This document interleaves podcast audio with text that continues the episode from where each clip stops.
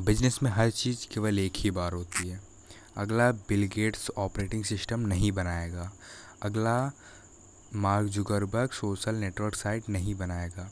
अगर आप इन लोगों को कॉपी कर रहे हैं तो आप इनसे कुछ नहीं सीख रहे हैं। नमस्कार दोस्तों, आप सुन रहे हैं the Kumbhaj orbit episode one. Peter Thiel ने एलन मस्क के साथ पेपल बनाई थी। जो कि उन्होंने ईबाय को 1.5 बिलियन डॉलर्स यानी दस हज़ार करोड़ रुपीज़ में बेच दी। और पीटर टीएल फेसबुक के सबसे पहले इन्वेस्टर में से एक हैं। अगर आप कोई नई चीज़ बनाते हैं तो आप ज़ीरो से वन की तरफ़ जा रहे हैं। अगर आप पहले से ही बनी हुई चीज़ों को इम्प्रूव कर रहे हैं तो आप वन से नॉन की तरफ़ जा रहे हैं। जिन लोगों ने बड़ी गाड़ी से कार बनाया या कार से एरोप्लेन बनाया या टेलीफोन से मोबाइल बनाया, ये सब ज़ीरो से वन गए। इसे हम टेक्नोलॉजी भी बोलते हैं, लेकिन अगर आप एक टाइप राइटर लेते हैं और एक हज़ार टाइप राइटर दुनिया में बेच देते हैं तो आप एक मतलब वन टू एन नॉन जा रहे हैं। यानी आपने टाइप राइटर की ग्लोबलाइजेशन की। चाइना एक प्रैक्टिकल एग्ज़ाम्पल है ग्लोबलाइजेशन का। जिसका काम है डेवलप वर्ल्ड की हर सक्सेसफुल चीज़ को कॉपी करना। पीटर टीएल कहते हैं कि आप अपने लिए successful business zero to one जाकर बना सकते हैं। वो यानी एक यूनिक आइडिया को लेकर बहुत बड़ा बिज़नेस के लिए ये करना मुश्किल ही मुश्किल है, क्योंकि एक सक्सेसफुल बिज़नेस में कुछ नया करना उनके लिए रिस्की है। लेकिन अकेला इंसान भी ज़ीरो से एक तक नहीं जा सकता। ये सिर्फ़ स्टार्टअप कर सकते हैं। पीटर कहते हैं, स्टार्टअप एक ऐसे लोगों का ग्रुप है जिन्होंने आप, जिन्हें आप कन्विंस कर सकते हैं नया फ्यूचर बनाने के लिए। और एक स्टार्टअप की सबसे बड़ी स्ट्रेंथ, उसकी सबसे अलग सोच होती है। और आगे इस ऑडियो में हम देखेंगे कि सक्सेसफुल स्टार्टअप किस फाउंडेशन के सर्च के साथ खोला जाता है। अगर आपको एक स्टार्टअप खोलना है तो आप में कन्वेंशनल थिंकिंग से अपोजिट सोचने की क्षमता होनी चाहिए। एक सवाल जो हमें हमेशा अपने आप से पूछना है, वो है, ऐसी कौन सी वैल्यूएबल कंपनी है जो कि, जो कोई भी नहीं खोल रहा?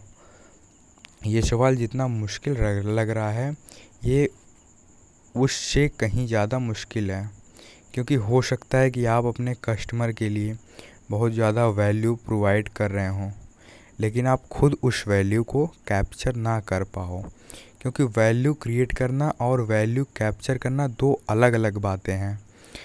उदाहरण के तौर पर समझते हैं यूएस के एयरलाइन बिज़नेस अपने पैसेंजर को हर साल बिलियंस की वैल्यू प्रोवाइड करते हैं।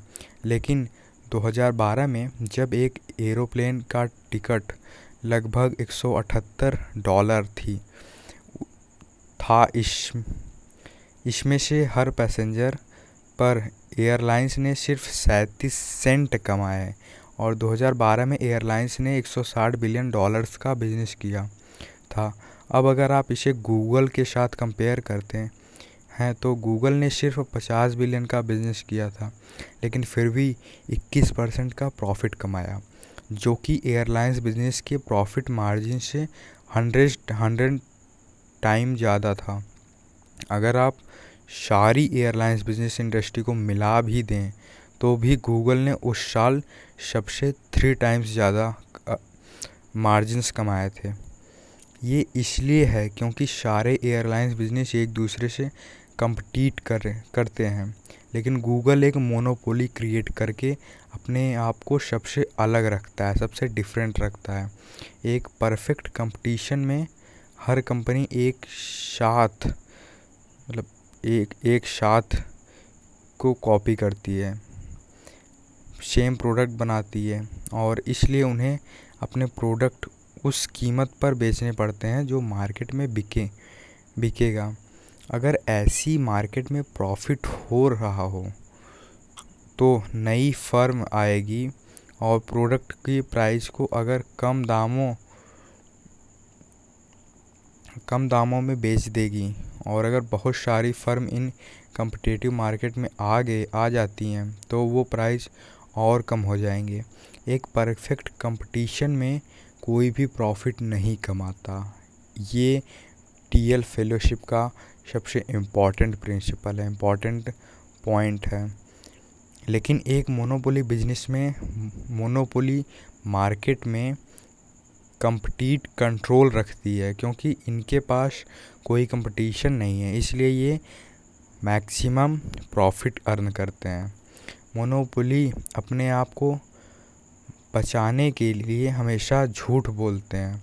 अगर कोई कंपनी अपनी मोनोपोली को एक्सेप्ट करती है तो इसका मतलब वो मार्केट का मैक्सिमम प्रॉफिट अर्न कर रहे हैं। और इसलिए गवर्नमेंट एजेंसी उन पर रेगुलेशनी लगा देती है। और अगर आप गूगल की बात करें तो गूगल कभी भी अपने आप को मोनोपोली नहीं बोलता। अगर गूगल अपने को सिर्फ़ एक सर्च इंजन बोले तो गवर्नमेंट उसे मोनोपोली समझेगी, क्योंकि 2014 में सारी सर्चेज के मुकाबले गूगल में अठहत्तर परसेंट सर्चेज हुई हैं। माइक्रोसॉफ्ट के बिंग में 19 परसेंट हुई, याहू में 10 परसेंट सर्चेज हुई। इतना ही नहीं, अब गूगल ऑक्सफोर्ड इंग्लिश डिक्शनरी में एंटर हो चुका है। लेकिन अगर गूगल अपने आप को एक एडवर्टाइजिंग कंपनी बोले तो यूएस की सर्च एडवर्टाइजिंग मार्केट है, सत्रह बिलियन और यूएस की पूरी एडवर्टाइजिंग मार्केट है 150 बिलियन और पूरी दुनिया एक वो फोर नाइन्टी फाइव बिलियन की एडवर्टाइजिंग मार्केट है। और अब गूगल अपने को इतना कम्पिटिटिव वर्ल्ड में एक छोटा सा प्लेयर बोल सकता है।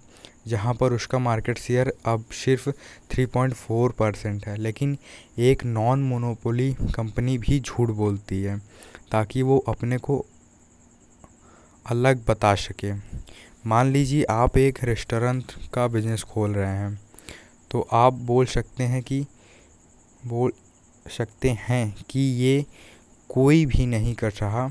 हम तो एक नॉर्थ इंडिया में साउथ इंडियन रेस्तोरां हैं मतलब रेस्टोरेंट हैं। लेकिन ऐसे झूठ हम अपने आप से या अपने इन्वेस्टर से बोलते हैं, क्योंकि हम एक कम्पिटिटिव मार्केट में हैं और एक मोनोपोली नहीं बना बना पा रहे हैं।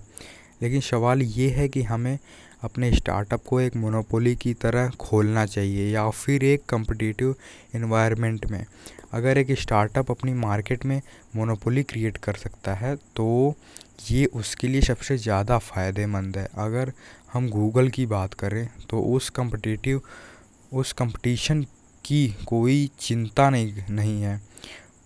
उसे कंपटीशन की कोई चिंता नहीं है। वो अपने वर्कर्स की चिंता कर सकता है, अपने प्रोडक्ट को और इम्प्रूव कर सकता है, इनोवेशन इनोवेशन और ला सकता है, पूरी पूरी दुनिया में इम्पैक्ट डाल सकता है इनोवेशन के थ्रू। लेकिन ऐसा करना कम्पटिटिव मार्केट में बिल्कुल पॉसिबल नहीं है। थैंक यू दोस्तों। आप सुन रहे थे ज़ीरो टू वन बुक की शमरी एपिसोड नंबर वन इसके राइटर हैं पीटल टीएल जल्दी मिलते हैं आपसे एपिसोड दो के साथ। और टॉपिक है हमारा the ideology of market competition okay thank you